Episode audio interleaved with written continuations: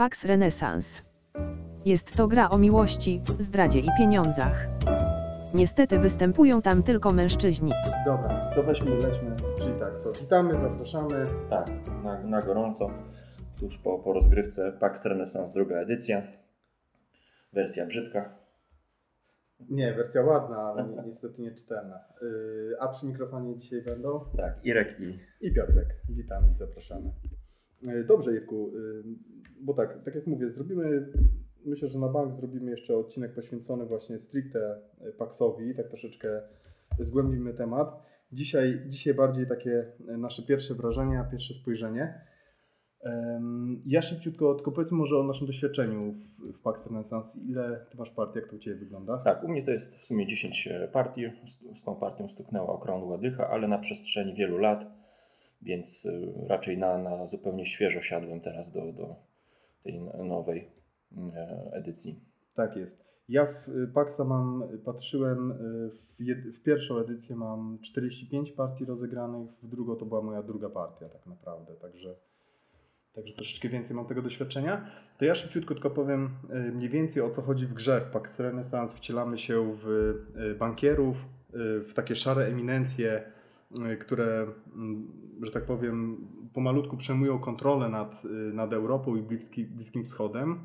Nad tym szlakiem jedwabnym. jedwabnym, nad jedwabnym szlakiem. No i to jest gra przede wszystkim Consim, tak? Ona jest na pograniczu, bym powiedział, gry wojennej i euro. Ona ma pewne mechaniki wzięte z gry euro, ale to jest według mnie tak zwany ten conflict simulator, ponieważ to jest gra, która w moim odczuciu bardzo fajnie modeluje zarówno aspekt militarny, ekonomiczny, religijny, polityczny i to wszystko pięknie spina w, w, w, w, no w bardzo elegancką grę, chociaż bardzo też trudno. No w ogóle rzadko spotyka się gry tego typu, które po prostu są symulatorami jakiegoś konfliktu. Tak na, na, na szybko to mi przychodzi tak naprawdę tylko Labirynt, wojna z terroryzmem. No i tyle.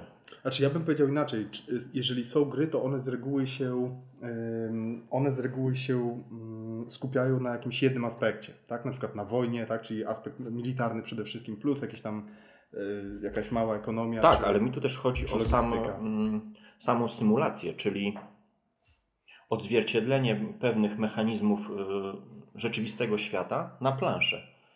Właśnie to, to, to jest słowo klucz symulacja, to, to, to to robi i bo albo to jest, tak jak powiedziałaś, typowe euro, gdzie tam powiedzmy zbieramy zasoby, gromadzimy, przetwarzamy na pieniążki i inne takie rzeczy, albo zagrywamy kartę, która się nazywa polityka i tyle.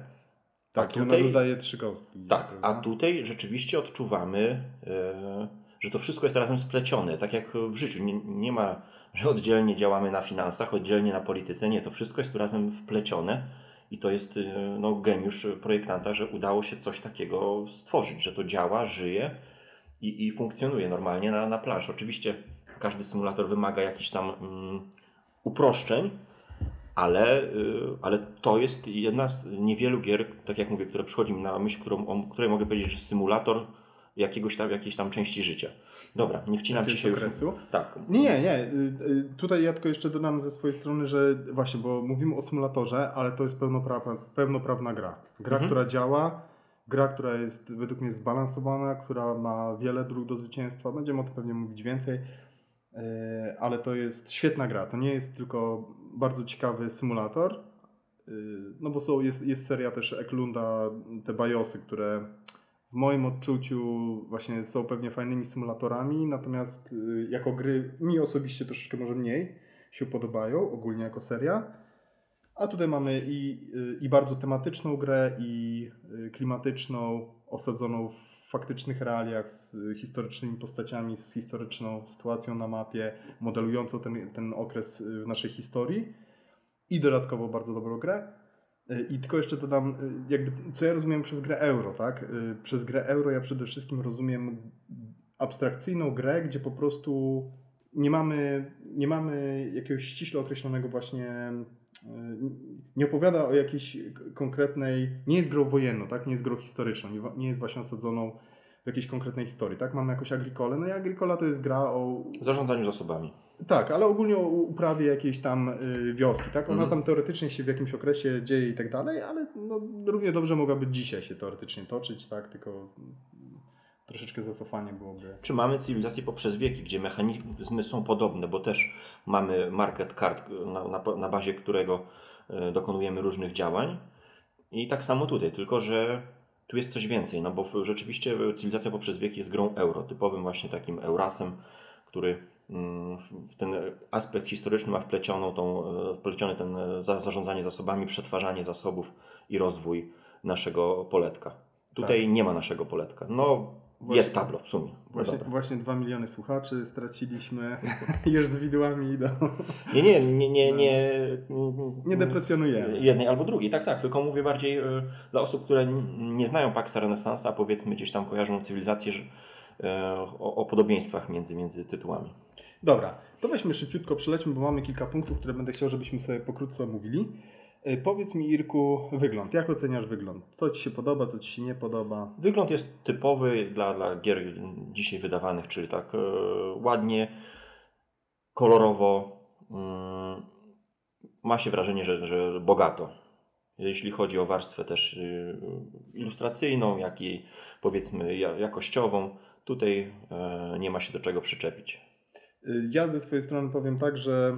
Yy... Znaczy okej, okay, to, to gra, która właśnie ma jakby pokazywać, tak, że ona dzieje się gdzieś tam na przełomie średniowiecza i renesansu, że niekoniecznie było super bogato, raczej troszeczkę biedno, biednie. No i dużo jest tych brązów, tak, jak ktoś nie lubił właśnie takich euro osadzonych w tym basenie Morza Śródziemnego, tak, gdzie jest brąz, z brązem pogania brąz, to trochę tego jest sporo, natomiast faktycznie ilustracje są fajne, według mnie są klimatyczne, bardzo dużo jest opisów też, tak, na kartach mhm. na przykład bardzo dużą część karty stanowią opisy historyczne. Których nie czytamy. No w trakcie partii raczej nie. W trakcie partii. Chyba, że gdzieś tam jak czekamy na turę przeciwnika, ale wtedy też z reguły. No, za dużo się dzieje, żeby tutaj sobie czytać. Tak. Okej, okay. A jakbyś ocenił usability, tak? Czyli no z tym jest przyjem, przyjemność czy, czy prostota. Funkcjonalność, tak, tak funkcjonalność. I czytelność. No, z tym mhm. jest największy problem, szczególnie chyba dla osób, które się przyzwyczaiły do poprzedniej edycji. A u Ciebie? U Ciebie jak to wygląda? U mnie no... Mimo tej przerwy między partiami, to jednak gdzieś prostota tamtych, tamtego designu bardzo mi weszła w krew i tutaj było mi ciężko się przestawić. Tam było przede wszystkim spójne kodowanie symbolami. Akcje miały te same ikonki, tylko znaczy ten sam styl ikonek umiejscowione w tym samym miejscu, ten sam styl. Można się było sprzeczać, że jest, czy jest brzydko, czy ładnie, ale... ale było czytelnie i e, jeśli już ktoś poznał mechanikę, to bardzo łatwo mu się było poruszać po przestrzeni karty. Tutaj e, chociażby taka akcja z bombką, która oznacza akcję natychmiastową, jest wciśnięta w jakiś pergamin. Ogólnie te karty są przeładowane wszystkim, ilustracją, tekstem i e, tymi symbolami. Wygląda to ładnie, ale, jest, ale ma się to poczucie właśnie przeładowania i, i często... Mm, odczytując jakąś kartę, szukaliśmy, ale okej, okay, gdzie ona działa, w którym, te, w którym terenie. Tam chyba w starej edycji była też mapka, która pokazywała, gdzie działa. Tak, tak, taka minimapa tak. była na kartach. I, i to mhm. bardzo łatwo w oko szybko tak, zapadało tak. i ułatwiało. Tutaj było takie szukanie. Oczywiście się przyzwyczajimy po, po kilku partiach, gdzie co jest. Ale to utrudnia. Ale utrudnia. Być może nowe osoby zupełnie wchodzące w ten tytuł nie będą miały tego problemu, aczkolwiek no...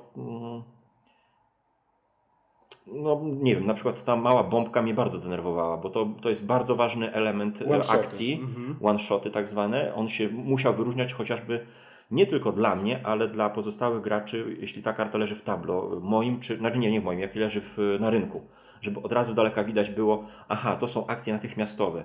Ja zawsze na przykład powiedzmy sobie gdzieś tych akcji natychmiastowych szukałem, bo one pozwalały mi zaplanować mm-hmm. na szybko jakąś strategię. W oparciu o akcje natychmiastowe planowałem swoją rundę, a jeśli nie było żadnych, no to powiedzmy szukałem czegoś innego. Ale to było fajnie widoczne w poprzedniej edycji. Tutaj jak leżą te karty na, na stole, to one po prostu ładnie leżą i wyglądają. Tak. Ja ze swojej strony dodam, yy, można się sprzeczać, czy to jest czytelne, czy nie. Natomiast według mnie obiektywnie faktem jest, że jest bez porównania mniej czytelna ta gra niż pierwsza edycja. No bo nie można porównać one-shota, który jest brązową ikonką na brązowym tle z wielko-czerwoną ikoną z żółtym tłem z, z czarnym napisem. To jest kodowanie jak znaków drogowych, prawda? Tak, dokładnie. Żeby... To tak jakby ktoś na znak stopu znak stopu opisał pięknym pergaminem, rysunkiem pięknego pergaminu, że my z daleka widzimy piękny pergamin i o, miałem się tu zatrzymać, cholera, bach! Ten znak ma być widoczny jak znak stopu, po prostu z daleka symbolizować, a nie on jest wklepnięty, taka mała, mała kropeczka w pergamin. Nie wiem po co ten pergamin, po co kolejny ozdobnik na karcie, która i tak już wygląda jak e, choinka bożonarodzeniowa. Tam no, ktoś powinien popracować rzeczywiście nad odjęciem kilku elementów zamiast dodaniem e, więcej. Ja jeszcze powiem jedną rzecz. Teraz dopiero do mnie dotarło, że tam trzy czwarte karty to jest ilustracja, co jeszcze jest ok, bo to I jest tekst. standard i tekst, ale flafowy tak. ten tekst. I to jest porażka tak naprawdę, bo najważniejsze informacje w grze, tak? No bo jednak gramy w grę, tak? My nie, nie oglądamy sobie obrazów. Tak, to nie jest Eldrich Horror, tekst, no, że tekstów. sobie podniecamy się tekstem, opisem. Te którego... teksty powinny być tak naprawdę przeniesione do oddzielnego, yy, oddzielnej książeczki, tak jak na przykład w Zimnej tak, Wojnie robi. jest mm-hmm. z opisami, to by było super. Natomiast teraz sobie zdaję, że ponad połowę karty to jest ten flafowy tekst, który... A te najważniejsze, czy są zepchnięte po, po, po krawędziach. Tak, no jak ktoś po prostu bierze karty, to pierwsze co widzi to obrazek i flafowy tekst. Ja powiem tak, w trakcie gry ja miałem problem z czytaniem swojego tablo. Graliśmy tylko dwuosobowo, tak? Mhm. Miałem problem z czytaniem twojego tablo. W cztery osoby przy takiej kompetytywnej grze, no a to jest gra, gdzie, gdzie trzeba, gdzie bardzo się interesujesz tym, co mają inni gracze. Na równi właściwie bardziej niż tekstem na karcie na pewno. To na pewno i obrazkami.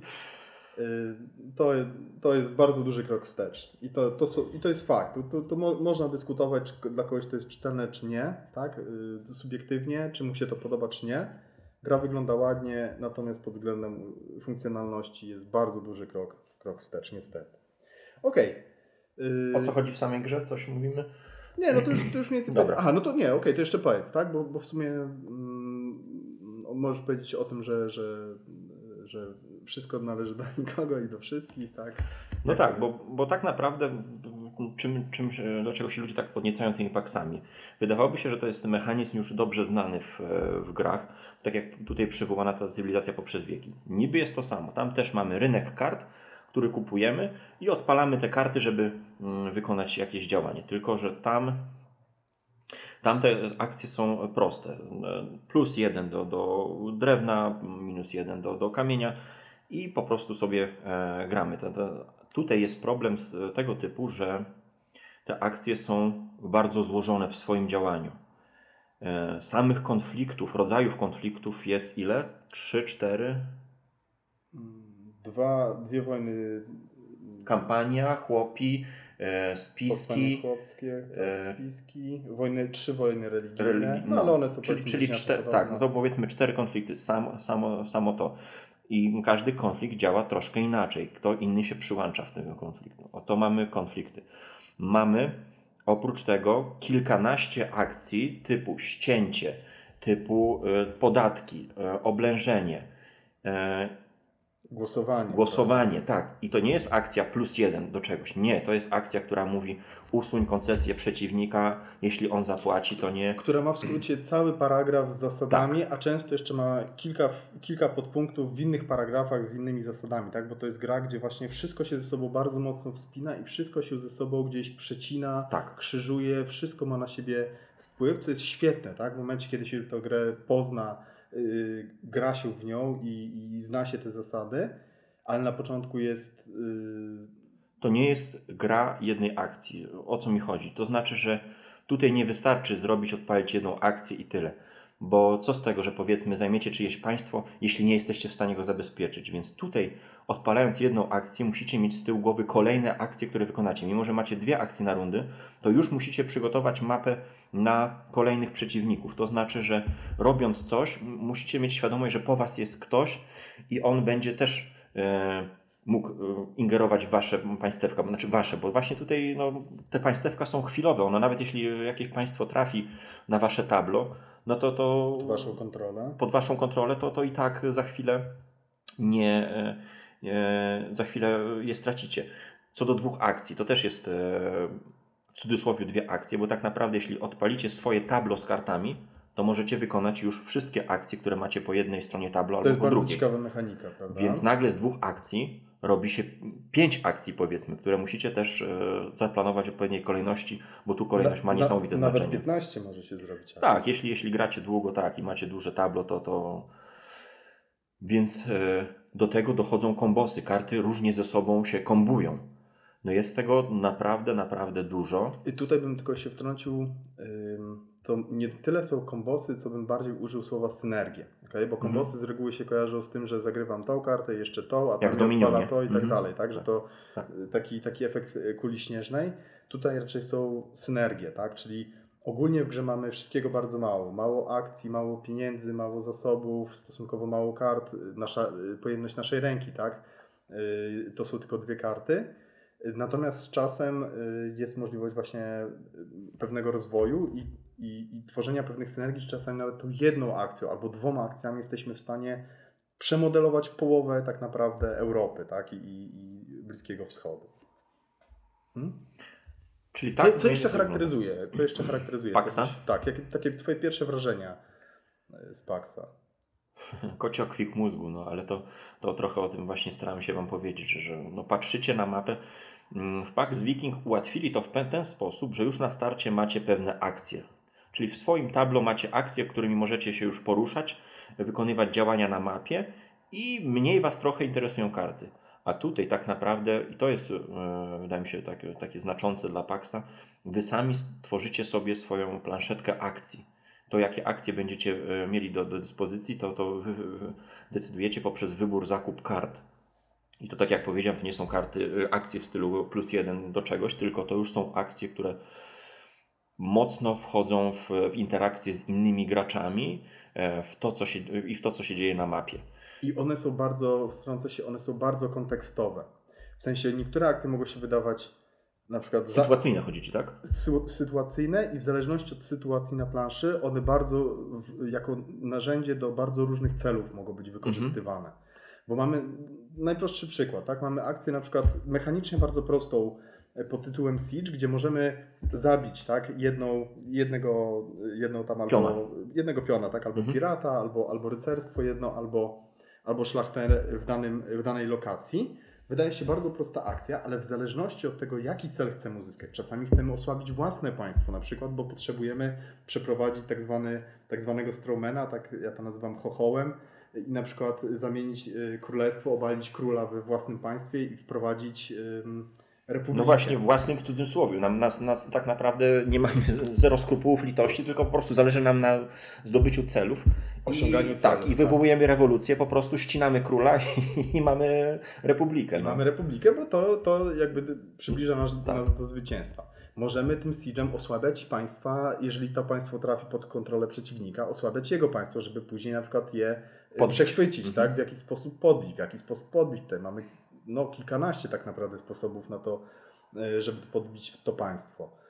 I tak dalej, i tak dalej. Także tutaj nawet jak akcja jest prosta dosyć, to ona daje, w zależności od sytuacji, od sytuacji na planszy, od sytuacji w Twoim tablo, w moim tablo, od tego, co jest na markecie, na rynku, jakie karty są dostępne, od tego, jakie piony są na mapie, jak mapa wygląda, którędy przebiegają szlaki handlowe i milion... Tak naprawdę w zależności od wszystkiego. No widzicie, że to nie są zamki Burgundii. To już... To już...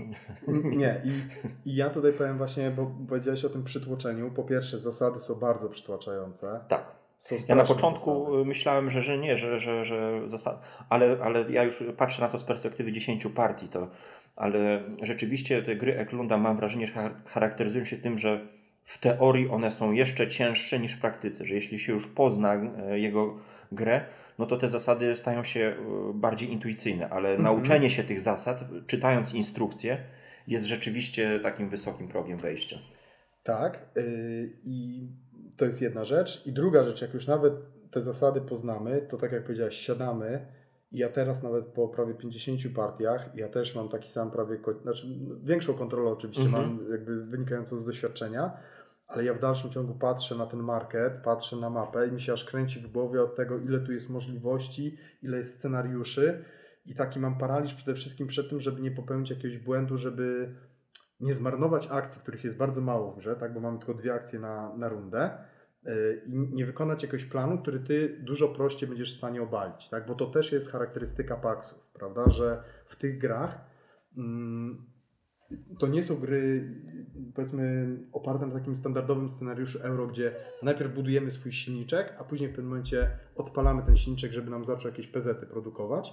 Tutaj od początku gry można wygrać z jedną kartą w tablo, można przegrać grę z... Mając piętnaście złota. Tak, piętnaście złota, piętnaście kart w tablo i tak dalej.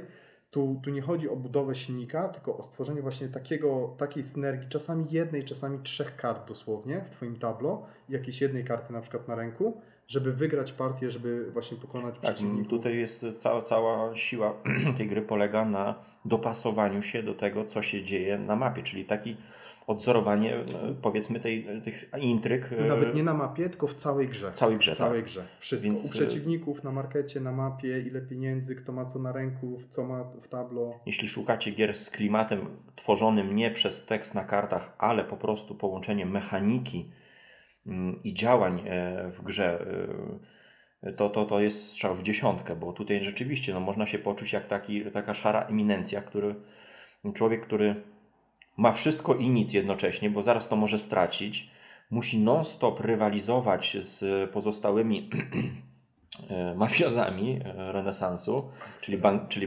bankierami. I I to jest ciekawe, że masz, macie do dyspozycji całą Europę, macie do dyspozycji królów, yy, yy, wojny, to wszystko macie tak jakby na wyciągnięcie ręki, ale to nie daje wam sukcesu, bo każdy z, z pozostałych ma to samo. Więc to jest kwestia przy takich możliwościach, przy takich zasobach, jak przechytrzyć pozostałych graczy i yy, wymanewrować ich tak, żeby po, za pomocą tych dwóch później akcji zdobyć zwycięstwo. To jest... Yy, To jest bardzo trudne, ale jednocześnie bardzo intrygujące i ciekawe, jeśli ktoś lubi takie gry z myśleniem outside the box, czyli, czyli no po prostu wychodzimy poza schemat, poza zasady, tylko um, działamy po prostu kreatywnie i, i y, przebiegle. No, tak. To jest, to jest, to jest taka cecha Paxów właśnie no, dla mnie. Tak. Powiedz mi, jak, jak ty oceniasz klimat? No to to, co powiedziałem, że tutaj właśnie klimat się wylewa, tylko nie z flafu na, na kartach naprawdę. Jeśli poznacie tę grę, to, to nikt, nikt się tutaj nie zagłębia w czytanie tekstów. Tutaj po prostu non-stop jest walka na ostrzu noża, bo każda, bo zdajecie sobie sprawę, że każda wzięta albo niewzięta karta może kosztować zwycięstwo. Trzeba przeanalizować każdą kartę, naprawdę. Tych kart na tablo jest około dziesięciu chyba, tak? No nie tablo, tylko na rynku jest około tak, chyba dziesięć, dziesięć, dziesięć, dziesięć. Więc każdą kartę, oczywiście, jeśli dobrze poznacie grę, do, poznacie lepiej karty, no to już będzie wiadomo, co z czym się łączy. Ale klimat tutaj... tej. Ale i tak będziecie odkrywać ciągle nowe. Tak, nowe możliwości, no, nowe sposoby na wykorzystanie kart. Więc wracając do klimatu, no to klimat tej, tej intrygi to jest jedna z nielicznych gier, w której mogę powiedzieć, że element polityki został zaimplementowany na, na, na, naprawdę, jak to mówią moje dzieci, na prawdziwo. Że polityka to nie jest zagrana karta w stylu, nie wiem, no Rosja ma taki, taki minus albo taki, taki bonus. Nie, tylko tutaj to rzeczywiście jest to działanie polityczne od, odbijające się na, na, na reszcie części mapy Europy czy, czy na działaniach innych graczy. Ta sama ekonomia, no tak jak mówiliśmy, to wszystko się ze sobą łączy. Ekonomia, wojna, polityka, tak jak w życiu to się łączy i to jest... Religie. Religie, tak. Religie. To, to nawet, nie wiem czy to nazwać klimatem, ale to jest po prostu odzwierciedlenie rzeczywistości. To jest, to jest tak, mocna i to, rzecz. I to wszystko mechanicznie jest i w tej grze jest polityka nawet w grze dwuosobowej, tak? Bo często na przykład mm-hmm. gry polityczne tak. działają na więcej niż dwie osoby, gdzie właśnie jakieś negocjacje są nad stołem i tak dalej. Ja, ja nawet grając w Pax Renaissance więcej osób, my często nawet w ogóle nie musimy nic mówić, tak? Na zasadzie, że słuchaj, to chodź teraz zaatakujemy we dwóch Irka czy coś takiego. Nie, ja co najwyżej powiem, wiesz co, bo tutaj Irek wygra grę w następnym ruchu, jak, jak nie zrobimy tego i tego, ale wiesz co, jeszcze ty będziesz przed Irkiem się ruszać i ty masz taką i taką kartę, to ja sobie swoje dwie akcje zrobię co innego, coś fajnego sobie zrobię.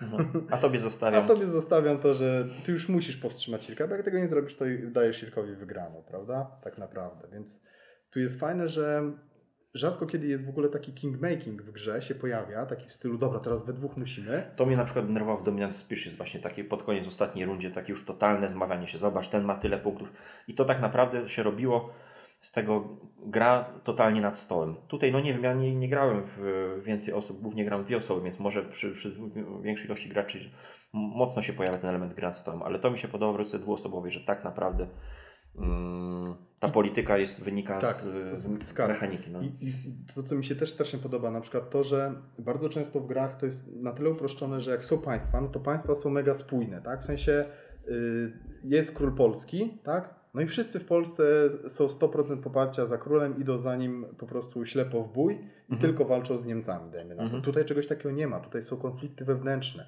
są spiski w ramach danych państw. Są karty, które atakują własne państwa, własne lokacje, tak? Bo postaci historyczne, które na tym terenie działały i czasami ze szkodą, czasami z pożytkiem dla tego państwa i to też się zmienia. Biskupi, którzy wyciszają karty, czyli blokują ich działanie, poplecznicy, którzy lądują, to są takie niezadowolone frakcje, które gdzieś tam są, e, przedstawiają e, jeńców albo jakichś takich represjonowanych, po prostu represjonowanych mm. którzy tylko czekają, aż przyjdzie z zewnątrz e, sojusznik i ich e, podpali. Tak, i knują już za plecami, tak. Prawda? Bo zostali odepchnięci od koryta na przykład w ramach danego państwa. Wspierali króla, ale król z jakiegoś powodu ich, ich, ich olał, od tego koryta odstawił i oni już są niezadowoleni, już tylko czekają na ten moment, żeby wyskoczyć. To jest ciekawe, że ten sam gracz, który ma swoje te, te państewko, sam może działać teoretycznie na niekorzyść tego państwa, które jest w jego tablo, ale on już wie, że mu będzie potrzebny ten przewrót i już, tak. już tego króla, którego przed chwilą wybrał, już go obala w myślach. I to jest, no to można nazwać klimatem, symulacją. Dla mnie to jest, symulacja to jest coś więcej niż klimat właśnie. To jest, to jest mhm. mocniejsze. Mhm. Okej. Okay. Um, powiedz mi, czy ty czujesz, że te gry opowiadają jakąś y, historię? Czy raczej, raczej po prostu y, tylko staramy się y, jakieś pezety uciłać i tak dalej? Jak to, no nie, no myślę, że, że jak tutaj słuchaliście, co do tej pory powiedzieliśmy, to, to, to, to, to słychać z naszych wypowiedzi, że tu, no, no tutaj jest... Y, To jest jedna wielka opowieść właśnie o, o, o intrygach, o, o przewrotach. Być może komuś może przeszkadzać ta, ten element nieposiadania tak naprawdę niczego. Że, bo, niepewności. Tak, bo my powiedzmy, ja dlatego nie lubię tych książek Gry o Tron, bo tam bohaterowie cały czas giną właśnie. Ja lubię, jak bohater dotrwa do końca. Tak samo w grze powiedzmy, jak mamy Wojnę o Pierścień, no to mamy tą całą sagę, tą historię, która gdzieś tam jest wpleciona w scenariusz i rzeczywiście tworzy to od początku do końca spójną historię. Tutaj ta historia, jeśli jest, to jest bardzo niespójna, jest bardzo burzliwa i bardzo chaotyczna. Ktoś może powiedzieć, że, że nie, tej historii nie ma, bo, bo po, po jednej rundzie zmienia się cała Europa. No ale o tym jest ta historia. A ja bym powiedział, że ona jest właśnie spójna, tylko ona jest y, bardzo burzliwa. Mhm. Tak bym powiedział, że to, tu się cały czas coś dzieje.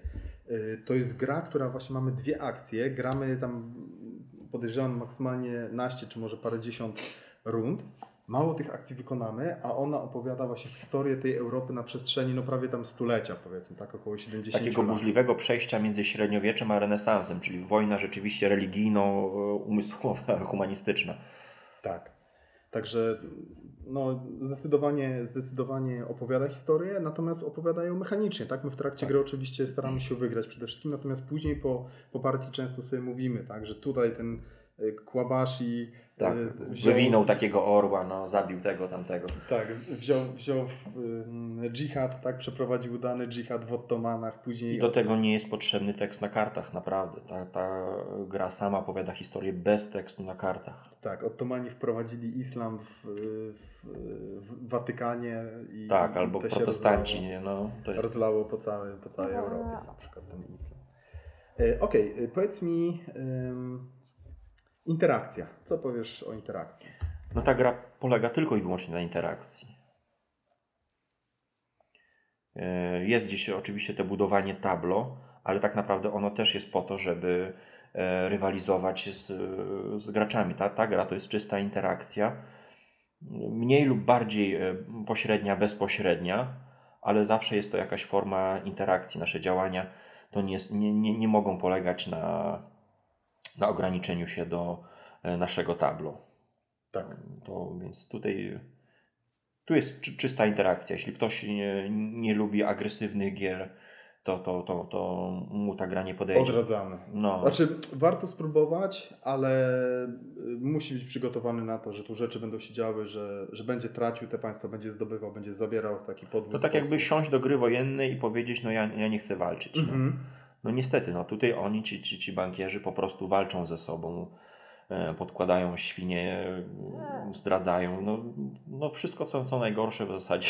To... Z drugiej strony to jest też gra w całości player driven, więc jak, jakbyśmy chcieli zagrać, że w ogóle ze sobą nie walczymy, nie ma żadnego problemu. Tak? Nie ma żadnego problemu, możemy tak zagrać. Tylko, że to się nie stanie. Bo gra, no bo, gra po prostu bo, za bardzo zaprasza. No patrząc, tak, patrząc na warunki zwycięstwa, no to... to... No mógłby być wyścig powiedzmy o imperia na dwie osoby, że mam więcej o trzy królestwa od ciebie bez zabierania ci tych królestw. A czasami się zdarzają takie no, partie. No. Mhm. Więc tak, gra jest bardzo y, pojemna, y, jeśli chodzi o możliwości stylu gry. Dobra, powiedz mi decyzyjność. Jakie decyzje gracz podejmuje w trakcie gry? Czy to są bardziej pozytywne decyzje? No w ogóle, czy to są ciekawe decyzje? Czy, czy, czy może takie, ja to nazywam... Y, Oczywiste? Oczywiste, a ja, ja nazywam to fałszywymi decyzjami, tak? Że polegają po prostu na wyliczeniu sobie, który ruch jest bardziej optymalny i nie ma żadnej decyzji, tylko jest jakaś prosta matematyka. Znaczy tak, jest tu pewna optymalizacja, bo wydaje się, że każda karta jest bardzo fajna, przyjemna i każdą kartę chcemy, chcielibyśmy mieć, a musimy wybrać tą jedną, maksymalnie dwie. I to jest ciężka decyzja, bo... To się wiąże też z mechaniką, bo mówiliśmy o, o ilości akcji w tej grze, o ilości kon, różnych konfliktów, ale nie powiedzieliśmy o różnorodności pionów na, na, na planszy, którzy symbolizują piratów, koncesje, wieże, które bronią, konie, które atakują. Rycerstwo. Rycerstwo. I tu jest kolejny etap decyzji, co ja chcę robić, czy ja chcę się bronić, czy chcę atakować, czy chcę zarabiać dzięki koncesjom, czy chcę piracić innych.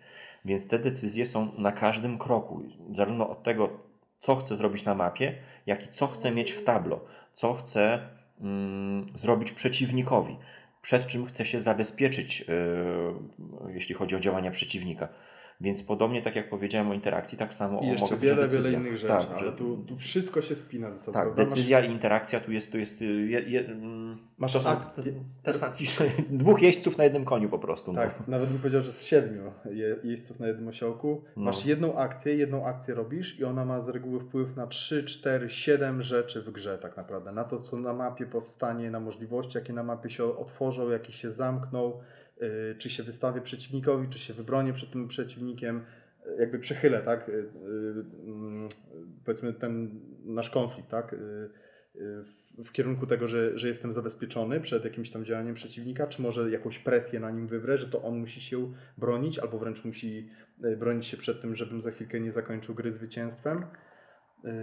Każda no tak. jedna akcja praktycznie, i to jest świetne w tych grach, że to nie jest na zasadzie zbieram jeden drewna, tak? No i okej, okay, zbieram jeden drewna i to też mi daje jakieś opcje, tak? Bo może sobie wbuduję za chwilę stodołę, a może sobie wbuduję kurnik, ale tutaj nie, tutaj w cudzysłowie mówię, zabijam jedną jednostkę i w tym momencie mogę zrobić przewrót chłopski, przeciwnik może zrobić konspirację w tym państwie, ale ja mogę za chwilę wziąć i zaatakować poprzez kampanię na przykład. Tak, często jedna akcja wywołuje taką lawinę właśnie. A zabijając kombosów. Tego heretyka na przykład, on już nie może odpalić wojny religijnej w tym państwie. Milion rzeczy, prawda? Jedna, to jest jedna mała zmiana. Dla mnie związane z minimalną losowością w tej grze, bo to nie jest tak, że my sobie dobieramy na rękę E, karty i, i co nam przyjdzie, co z tym działamy, tylko tak naprawdę wszyscy widzimy te karty, które są w rynku. Widzimy wszystkie karty, które są w rynku i e, wiemy, jakie działania będą, chci- będą prawdopodobnie chcieli wykonać przeciwnicy. Mm. Tutaj mamy nową... Tak, no, nową słuchaczkę, fankę. Więc... E, Nam, tak. Już nam tak, mała Iwonka nam ucina czas antenowy, więc musimy się starać. W każdym razie losowość jest, jest bardzo taka... mała i ta decyzyjność wy- też wynika z tego, że wiemy mniej więcej kto co będzie chciał zrobić. Ktoś wie co my planujemy, więc e, tą decyzję musimy e, prawie że zrobić w, na zasadzie otwartych kart. No okej, okay, biorę tą kartę i wszyscy wiedzą, aha, no bo będziesz chciał to i to. Ale niekoniecznie, bo właśnie wiele tych kart ma, jest na po tyle elastyczna, akcji. Po tak. kilka akcji mm-hmm. jest na tyle elastyczna, Że okej, okay, no dobra, zablokujemy cię, nie zrobisz już tego, ale ta karta w przyszłości ci, ci się jeszcze przyda. A czy może być tak, bo w, pamiętam, że w cywilizacji poprzez wieki jest tam gdzieś ten problem losowości, to znaczy, że powiedzmy jest ten rynek też kart i jakaś karta wejdzie taniej innemu graczowi i to jest już duży plus, że na przykład powiedzmy taki Napoleon komuś trafił na rękę, który akurat szykował mhm. swoją strategię pod Napoleona. Mhm. Czy tutaj jest to yy, tak? Tutaj jest to dużo trudniejsze do uzyskania. Z reguły się poluje, najczęściej się poluje na komety w pewnym momencie, ale to wymaga bardzo dużo pieniędzy. W tej grze jest mało pieniędzy z reguły, bo to też zależy, jakby każda tak. partia jest, jest unikalna i są bardzo różne partie. Czasami jest straszliwa bieda, czasami tego pieniądza jest względnie, względnie dużo, ale to nigdy nie jest tak, że przez całą partię, to raczej przez, mhm. przez jesteśmy, są chwile, momenty, kiedy jesteśmy bogaci, kiedy jesteśmy biedni. Mm. To jest dużo trudniejsze pod tym względem. Jeżeli mamy dużo pieniędzy, no to mamy tą możliwość, że w jednym ruchu dowolną kartę sobie kupimy, tak? Jeżeli mamy przynajmniej te pięć pieniędzy yy, na ręku. Bo tu nie ma elementu strategii, tu jest tylko taktyka. Nie, tutaj jest strategia jak tak? najbardziej. Tak, tu, ta gra jest bardzo mocno taktyczna oczywiście, mhm. natomiast strategia jest jak najbardziej. Yy, tylko to nie, nie w pierwszej partii, to nawet nie w pierwszych według mnie dziesięciu, być może nawet piętnastu, dwudziestu partiach. Ja pamiętam, w ogóle zacząłem, że tak powiem, tak bardziej długoterminowo planować w tej grze gdzieś pewnie około dziesiątej partii, tak naprawdę. Ale ja się wolno uczę gier, wolno kumam. Także tutaj jak najbardziej jest strategia. Tutaj dążysz, ja na przykład jak tylko zaczynam grę, ja już od pierwszej karty dążę do A, czegoś. Fajnie. No to do, do, do, budowania, do budowania jakiejś mojej przewagi i już do wywierania no, pewnej presji na to. To widzicie na też jak się zmienia mm, ocena tej gry, y, może nie, nie jakości, jakości, ale ocena w sensie y, odbioru tej gry, jak się zmienia po, po, po, po tych dziesięciu, piętnastu i dwudziestu partiach. Tak, bo to jest, ba- ja, ja, ja się Ten powtarzam. chaos zaczyna się coraz bardziej tak układać w jakąś kontrolę, tak? Tak, jak najbardziej. Oczywiście tu cały ja też jestem zaskakiwany uh-huh. i przecież no, gramy razem, prawda? Wiesz, ile ja przeklinam nad tą partią, jak się śmieję, uh-huh. tylko przez łzy, tak, że jak to możliwe, że znowu coś takiego się wydarzyło. Mm, ale to oczywiście i z twojej dobrej gry, gry wynika. Yy, natomiast, natomiast jak najbardziej to jest gra strategiczna też. Jest okay. bardzo mocno taktyczna, no bo jest interakcja duża, uh-huh. tak? Jakbyśmy grali sobie solo, no to okej, okay, moglibyśmy sobie zaplanować dwadzieścia tur do przodu i po prostu Kto, kto szybciej, kto no bardziej... No właśnie, dlatego ja bym radził osobom, które w to wchodzą, tylko rozgrywki dwuosobowe. Moja pierwsza rozgrywka to była na cztery tam osoby i to... No, to jest wtedy taki duży chaos. Cztery może duże. Ja, ja myślę, że trzyosobowo też jest, bo dwuosobowa rozgrywka jest bardzo szachowa. Nie wiem, czy nawet nie radził ale do nauki... zagrać albo trzyosobowo, albo zagrać z setupem, tak? Z większą ilością kart, czyli taki setup jak na trzy osoby zrobić, mhm. tam po, po cztery karty więcej dodać. I zagrać dwuosobowo, żeby się chwilę rozpędzić. Chodzi mi o to, że w rozgrywkach wieloosobowych można się właśnie bardzo zniechęcić przez tą zmienność. To znaczy, że zanim runda trafi do was z powrotem, to ta Europa po prostu wygląda, jakby ktoś ją do góry nogami już przekręcił. Tak, tak. I zgadza się. Ja na przykład miałem partie, zwłaszcza trzyosobowe. Tutaj pozdrawiam Kamila i Marcina. Miałem partie trzyosobowe, gdzie... gdzie byłem warzywem. W sensie no. chłopaki zbudowali imperium. Ja nie mogłem cały czas albo kupić jakiejś karty, która by, by tą szalę przeważyła na moją korzyść, albo nie mogłem, albo jak tylko coś zrobiłem, to od razu chłopaki mnie gasili, bo nawet, nawet nie chodziło o to, że oni mnie gnębili, tylko po prostu niestety pod ich nosem wyrastałem, no i w ich interesie było, żeby mnie spacyfikować. Bez jakiegoś kingmakingu, po prostu to, to im się opłacało, tak? Mhm. Ale to jest piękne w tej grze, że dzięki temu, że są cztery czy nawet pięć bardzo różnych, chociaż też gdzieś tam się przecinających warunków zwycięstwa, mających na siebie wpływ, częściowo wykluczających się, częściowo się zazębiających. Ja wygrałem tą partię religijnie. Chłopaki mieli ponaście czy po, po kilka kart w tablo. Ja byłem no. warzywem, ale pomalutku widziałem, że akurat była taka sytuacja, że było najwięcej biskupów chrześcijańskich. Ja miałem najwięcej symboli chrześcijańskich w tablo. Akurat tak się złożyło, że oni byli islamistami, tak? Czy najbardziej wspierali postaci, postaci właśnie związanej z, z islamem. Udało mi się w ogóle wyskoczyć za węgła, za zachrystii, po chrześcijańsku wyskoczyć i wygrać i, i, i chłopaki po prostu no, pełne zdziwienie było. Tak? Czy tam zabrakło może mi do tego zwycięstwa, ale ja czułem, że takim sprytem, mimo że jestem tak. słaby, tak jak, tak jak to właśnie... nie jest area control, że nastawiasz figurek na planszy i wygrałeś. To jest, to jest właśnie świetne, tak, że nawet takie małe państwa mogą historycznie bardzo dobrze wyjść na czymś, prawda? Mhm. Takie malutkie państewka, które w odpowiednim momencie albo nie przeszkadzają innym, za bardzo się nie wtrącają, nie wchodzą pomiędzy te. I to nie było na zasadzie y, skamlenia, ej Kamil, wejdź ze mną w sojusz, nie, to no, ja ci tak. Ja, ja, tam, ja tam kwiczałem, płakałem straszliwie. Ale no tak, ale... Chłopaki to... mnie już chcieli od stołu od tego. Ale to, to zwycięstwo zawdzięczałeś nie temu, że, że dogadałeś się z nimi. Chodzi mi o to, że to nie jest gra o dogadywaniu się chyba, tak? Nie, ja bardziej... Yy, ja korzystałeś byłem takim z... warzywem, hmm. że oni się... Oni prawie grali dwuosobowo, hmm. w sensie tak, tak mały, miałem mały wpływ na, na planszę, yy, że... Ich uwadze umknęła po prostu to, to no. że ja jestem w ogóle w stanie w jakikolwiek sposób wpłynąć na rozgrywkę, a już że wygrać, to, to, to, to szoki mnie dowierzały. Ja może nie wygrałem tam tej partii, nie ma znaczenia, ale byłem o włos, tak? Byłem tam może jakoś jedno, no po prostu nagle się sytuacja pionu. Odwróciła tak, że, że, że pojawiła się olbrzymia szansa. Także to jest piękne w tej grze, że tu zawsze można, tu nie ma tak jak na przykład w, o szpoterach mówiliśmy, w Fuczenie czy w Indonezji można w połowie czy nawet w jednej czwartej mhm. gry odpaść i do końca partii być już warzywem. Nic już nie zrobisz. Nic nie zrobisz, chyba że ktoś jakiś straszliwy błąd popełni, ale to się raczej nie zdarzy, bo to już taki bardzo duży błąd, taki dziecinny musiałby być. A tutaj cały czas jesteś znaczy, w grze. Oczywiście, jeśli zawsze siadasz z osobami doświadczonymi, którzy mają po kilkadziesiąt partii, no to nie dadzą ci wygrać. To, tak. to nie ma szans. To tak. będziesz warzywem po prostu. Znaczy więc... przypilnują cię tak, żebyś nie, nie wyskoczył powyżej pewnego... Zamknął cię w piwnicy po prostu jak, jak dziecko małe i, i sieć tam się baw. Dlatego tutaj mm, istotna uwaga dla osób uczących tej gry, to, to, to nie jest gra na zasadzie wytłumaczycie zasady i, i sobie zagracie z kimś i kogoś przeoracie, tylko po prostu trzeba jednak poświęcić czas na tutoriale. Czyli takie rozgrywki wprowadzające po prostu z, w otwarte karty z, z komentarzem nad, nad planszą, nad kartami, co, co robię, co, co mogę tobie zrobić, a jaka jest kontra dla ciebie. O, co o... widzę, prawda, tak. na markecie, czego I... się boję, jakie widzę szanse dla siebie, jakie dla ciebie widzę. Bo ja pamiętam właśnie, siadałem z nią do Marcina para, z, z Marcinem do tej gry parę razy i on się odbijał, bo wytłumaczyłem mu zasady, ja coś sobie robiłem, działałem, a on tak naprawdę nie wiedział co, no bo samo wytłumaczenie zasad tutaj nie, nie pozwala mało, tak, tak. Na, na sensowne poruszanie ja, się. Ja, ja mówię, około dziesięciu partii potrzebowałem, żeby zacząć coś, w ogóle świadomie tak. robić, to nie chodzi o wielkie strategie, tylko nawet, że aha, to zrobię to, żeby zrobić to, żeby to i tyle, tak, żeby jakieś... No i w tym czasie, jeśli ktoś odpala tablo piętnaście akcji, no to, to rodzi się frustracja, że kurczę, no to, to głupia gra. Dobra, powiedz mi emocje. Jak, jak oceniasz emocje? Jakie emocje wyzwala ta gra przy tobie? Czy w ogóle jakiekolwiek budzi emocje? Nie, no to, to, to jeśli jest interakcja, jeśli jest tak ważna decyzyjność, no to, to, to musiałbym być robotem, żeby, żeby nie wywołało emocji. No jest na pewno mm, stres gdzieś, czuć tą adrenalinę e, biorąc każdą kartę, bo a nuż widelec nie widzieliśmy tej, która, która da przeciwnikowi wygraną. Więc te emocje są no, gdzieś tam od, od radości, hura, optymizmu, po, po, po frustrację, złość.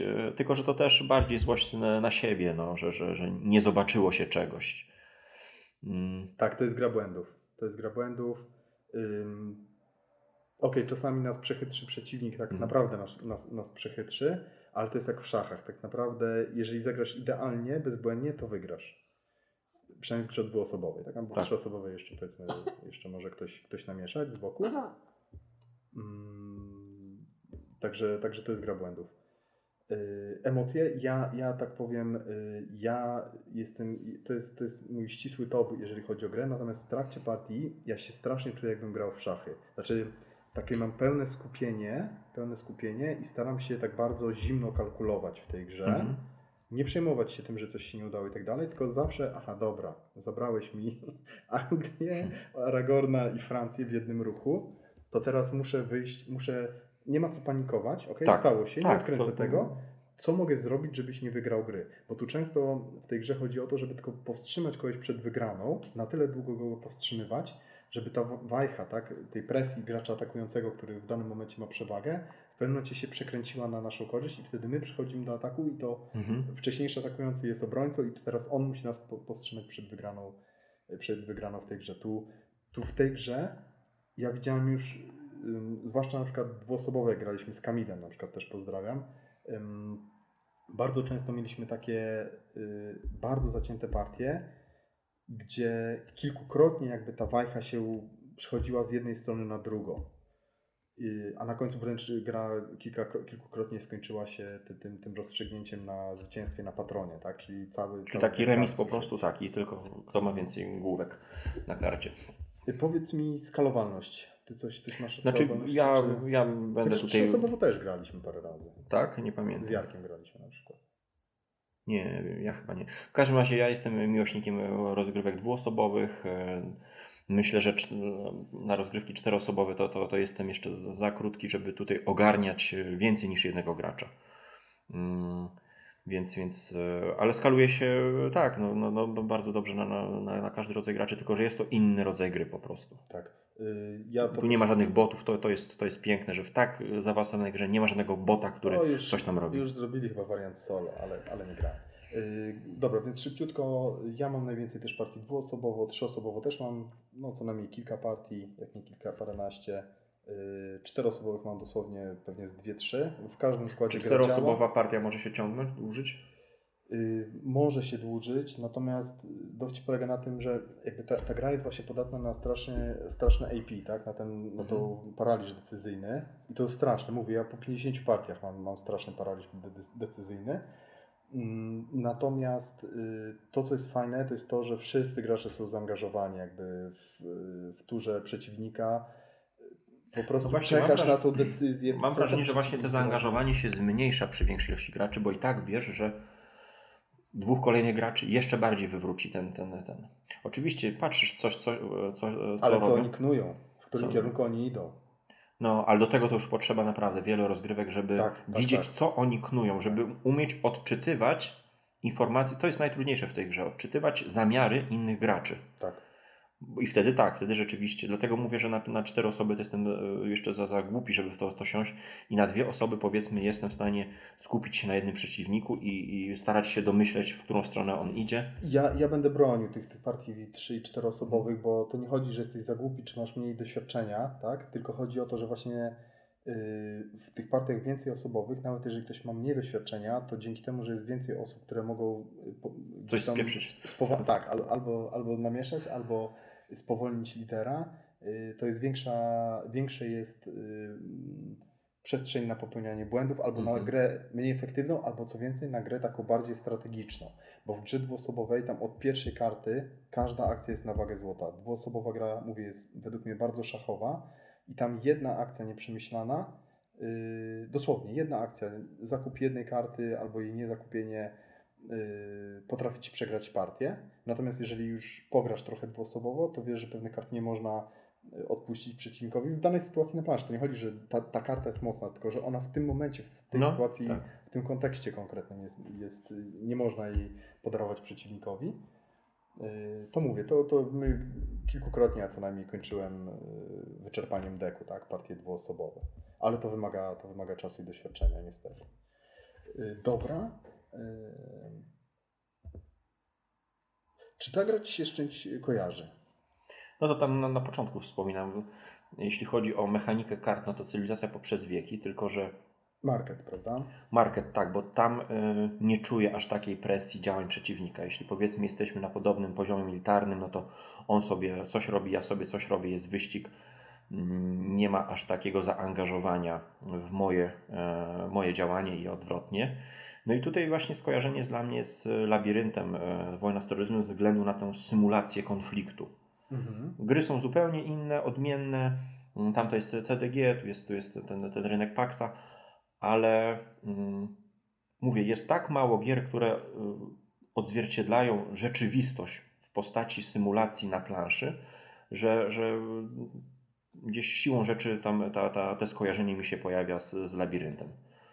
Inne gry to jest jakaś hybryda euro z wojenną, tak jak mamy Polis czy Hentiness, to są fajne gry, ale realizm jest jak najbardziej tutaj odwzorowany właśnie w tych dwóch grach. Tak, to ciężko mi, ciężko mi powiedzieć, którą, która gra byłaby podobna do, do, do Paxa.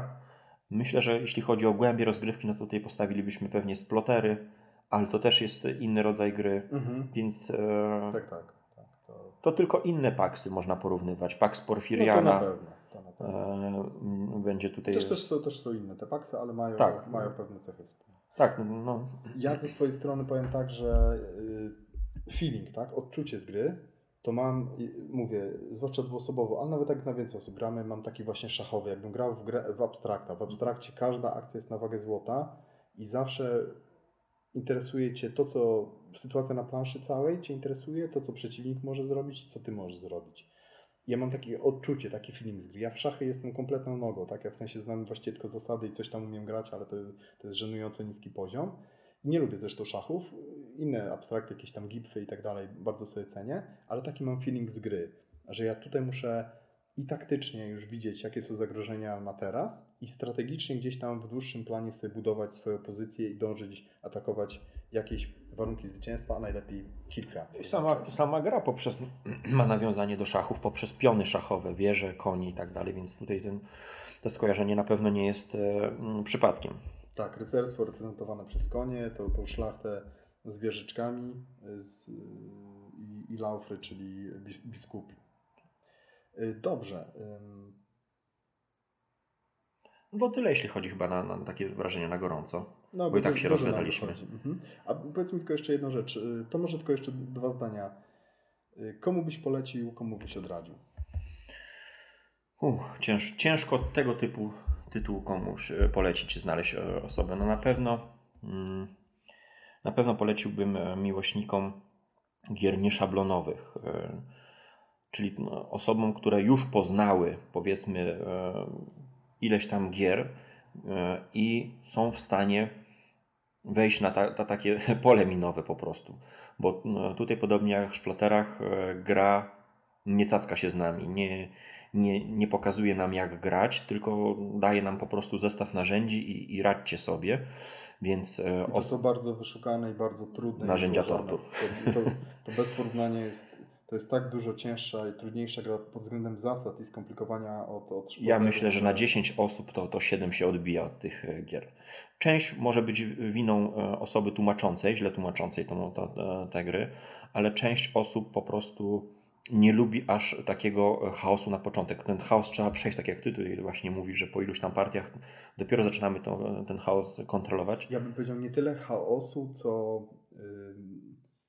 tej przytłaczającej ilości możliwości, takich fajnych możliwości i tego, no ale tylko jedną rzecz mogę wybrać, tak? Mhm. Chciałbym wziąć nawet nie dwie, nie trzy, nie pięć, tylko dosłownie chciałbym wziąć dwadzieścia trzy rzeczy. Ale też tego poczucia bezradności, że to co robisz, no co z tego, że podbijasz Anglię, jak za, za chwilę ktoś ci zabiera tą Anglię i już się człowiek obraża, frustruje, że no to jest bez sensu.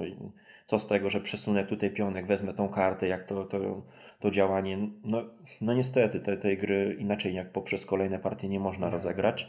Więc jeśli, znaczy poleciłbym zagranie każdemu oczywiście i po, po, po pierwszej partii e, poczujecie gdzieś tam z tyłu głowy, czy to jest e, gra dla Was. Mimo, że może ta partia Wam się nie spodobać, to jednak ja pamiętam tak jak mi ta partia czteroosobowa się nie spodobała. Bo była dla mnie przytłaczająca, frustrująca i, mhm. i, i e, nie, dzia, moje działania nieskuteczne e, po prostu pokazały mi, że jestem, jak nią jestem beznadziejny, ale mimo wszystko zostawiła chęć, e, może taki sztokholmski ten syndrom, chęć z, po, ponownego zagrania i spróbowania raz jeszcze. Nie wiem, z czego to wynika, bo są gry, które po prostu mi się nie spodobają i nie mam ochoty w nie próbować kolejny raz. Tak jak tutaj nasz ostatnio piękny Imperial Struggle. A są Ciszej gry... nad tą trumną. A są... No to, to, to też jest można by porównać, bo tutaj rzeczywiście polityka jest polityką. Pozdrawiamy Mateo. Cicho, bo nie kupi mojego egzemplarza. W każdym razie tam jest to, to, to przepychanka punktowa, tutaj polityka jest polityką. Ale dobijając już do bramki, można polecić każdemu, kto już gdzieś tam poznał gry i chce spróbować czegoś nowego, ale podchodźcie z rezerwą do, do tej gry. No, na pewno nie polecam osobom, które są w trakcie poznawania miliona gier i, i po prostu po jednej, dwóch partii gra ląduje na półce czy, czy na bazarku, więc tak, to, to, to szkoda sobie zawracać głowy. Ta, ta gra już ma wpisane ileś tam godzin na poznawanie. Więc jeśli nie chcecie poświęcić jednej grze aż tyle czasu, no to, to, to na, na, na ten moment bym, bym odpuścił. Tak. Ja też powiem tak. Sama nauka zasad tej gry jest... A Mateo pozdrawiamy. Bardzo, bardzo, bardzo. I tu, tu szczerze. Ta gra jest bardzo ciężka, jeżeli chodzi o zasady. Jeżeli nie jesteście już ograni, nie macie ogranych graczy, to, to, to, to, to, to, to nawet nie podchodźcie do tej gry. Tak jak mówię, ja tłumaczenie zasad praktycznie ostatnio zawsze kończę około półtorej godziny. To jest bar- samo tłumaczenie zasad, wyjaśnianie. No, gadałem z Kamilem, to on mówił, że tam nawet poniżej godziny się mieści, tak, z tłumaczeniem. No ale to, to wraz, to jest godzina tłumaczenia zasad.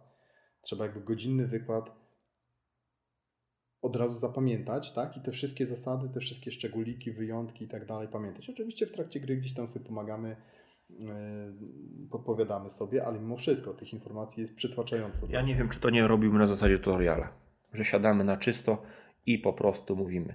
Są takie karty na stole, ta akcja zrobi to, ta zrobi to. Zagrać tego, jest za, tego jest za dużo, wiesz. To w Porfirianie trochę może przejść, bo w Porfirianie część akcji się może nie pojawić albo gdzieś tam się pojawić na koniec gry i tam można prawie pewnie z połowy instrukcji sobie podarować i tylko kontekstowo ewentualnie dopowiedzieć w trakcie partii. Yy, tutaj, tutaj nie. Tutaj tak naprawdę rozkładasz karty i tak musisz powiedzieć całą instrukcję. Znaczy, bo pierwsze partie i tak będą do kosza i tak. To, to, to czy się wytłumaczy te zasady całe, czy, czy nie, to i tak trzeba się nastawić na poznawanie gry w trakcie po tak, prostu. Tak, no. Tylko chodzi o to, żeby po prostu to doświadczenie było jak najbardziej przyjemne, tak, a nie właśnie frustrujące i na zasadzie nigdy więcej po, mm-hmm. po, takiej, po takiej partii.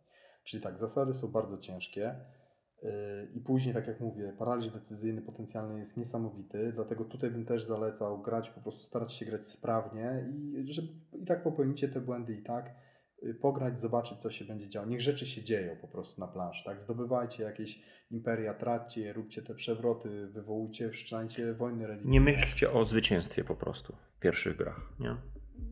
nie po nie. prostu odpalajcie różne akcje, tak. żeby zobaczyć, co się stanie, nie? Tak, tak. Tak nasze te, te właśnie yy, połączenie gówno i wiatrak. No. Tak jest. Yy... Także to jest to. I graczom, którzy szukają czegoś innego, bo mówię, ta gra nie ma, nie ma odpowiednika tak naprawdę. Nie ma jakiejś drugiej gry, która bym powiedział, no ona podobnie to robi. No, poza innymi powiedzmy może trochę paksami, chociaż mhm. każdy z nich też jest inny. Na co innego kładzie nacisk. Yy... To jest jedna z najtrudniejszych gier do wytłumaczenia, jedna z najtrudniejszych gier do grania według mnie. Ale, no, ale ona daje niesamowite możliwości, niesamowitą historię, niesamowite sposoby rozkminiania. Ona też mi się strasznie podoba tym, że jakby sam flow gry jest inny niż w większości gier. Mówię, w większości gier jest tak, że zaczynamy y, z tym małym poletkiem na ściernisku i pomału budujemy sobie chatkę, później jakieś tam palisady i kończymy z wielkim królestwem, czy jakimś miastem, czy czymś innym.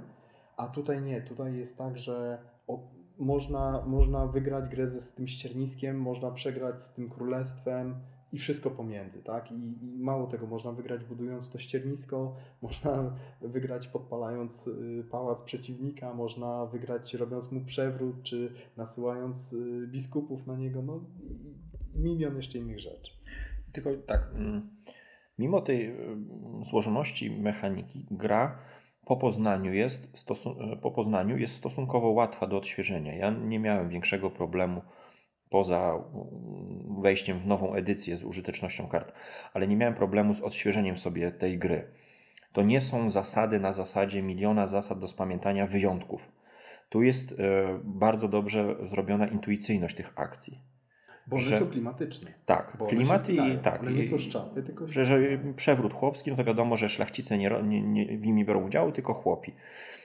Więc po poznaniu tej symboliki jest taka bardzo przydatna karta pomocy na, na B G G, która to fajnie wszystko wyjaśnia. Ona na początku jest zupełnie czytelna, a jak ktoś pozna mechanikę, to wystarczy rzut oka, że aha, tak. tutaj ten i ten bierze udział, to, to i to jest walka. Więc tutaj oczywiście polecam... Ona jest, ona jest must have. Tak, tak nie, nie, nie polecam gry bez niej w ogóle, siadania do, do, do niej bez, bez tego. Także no... No jeśli ktoś lubi wyzwania... No to, to, to, to, to polecam. To jest kolejny krok w świecie planszówek takich bardziej e, zaawansowanych. Tak. Natomiast, no, no i mówię, i faktycznie akurat o ile w Splotery zagra według mnie każdy, każdy zagra oczywiście nie, nie optymalnie, ym, każdemu wytłumaczysz tą grę I nawet jak zagra raz, tylko to może się fajnie bawić i później może już nigdy nie zagra, ale ma dobre wspomnienie, być może zagra później za rok i tak dalej. Oczywiście trzeba będzie przypomnieć zasady i tak dalej. Natomiast w tą grę według mnie faktycznie jak się jej uczycie, to trzeba sobie wygospodarować, żeby zagrać pod rząd. Nie, niekoniecznie jednego dnia, tak, ale pod rząd i jeszcze na w miarę świeżych zasadach, żeby zagrać dosłownie z pięć partii, podejrzewam, najlepiej. Chyba że każdy czytał instrukcję, to może bardziej się to, to, to sadzi. A, taki tydzień z Paxem po prostu raz za razem. No to to dużo daje. Yy, częsta rozgrywka kilka, kilka razy pod rząd. To jest, to jest jed... niestety, ta gra jest tak ciężka, tak złożona i tak ma trudne zasady. Według mnie. Dobra, to co? Dziękujemy za wysłuchanie. Ty, słuchaczu, który jako jedyny dotarłeś tutaj na, na sam koniec, gratulujemy Ci i zachęcamy do przesłuchania kolejnych odcinków. Tak jest, pozdrawiamy. No dużo, wyszło faktycznie tak trochę już pod recenzję, ale sporo.